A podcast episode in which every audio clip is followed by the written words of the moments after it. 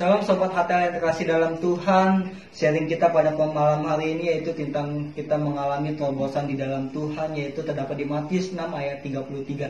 Ayat ini jelas mengajarkan untuk kita melakukan perintahnya terlebih dahulu. Seringkali manusia fokusnya itu terhadap janjinya dan mengabaikan perintahnya. Kita belajar supaya kita bisa mengalami terobosan di dalam Tuhan, yaitu ada tiga poin. Jangan Tuhan hanya sebagai alat untuk memenuhi keinginan kita.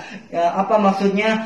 Kita harus bisa menguasai mamon untuk kemuliaan nama Tuhan. Yang kedua, man, jangan sampai manusia hanya bisa menuntut Tuhan untuk melakukan mujizatnya. Ketika kita mau mengalami perjumpaan dengan Tuhan, mengalami terobosan di dalam Tuhan, ingat kita datang kepada Tuhan untuk mencari Tuhan, bukan terhadap janjinya. Yang ketiga, kita harus berbalik doa dan peka terhadap apa maunya Tuhan, bukan bukan apa maunya kita.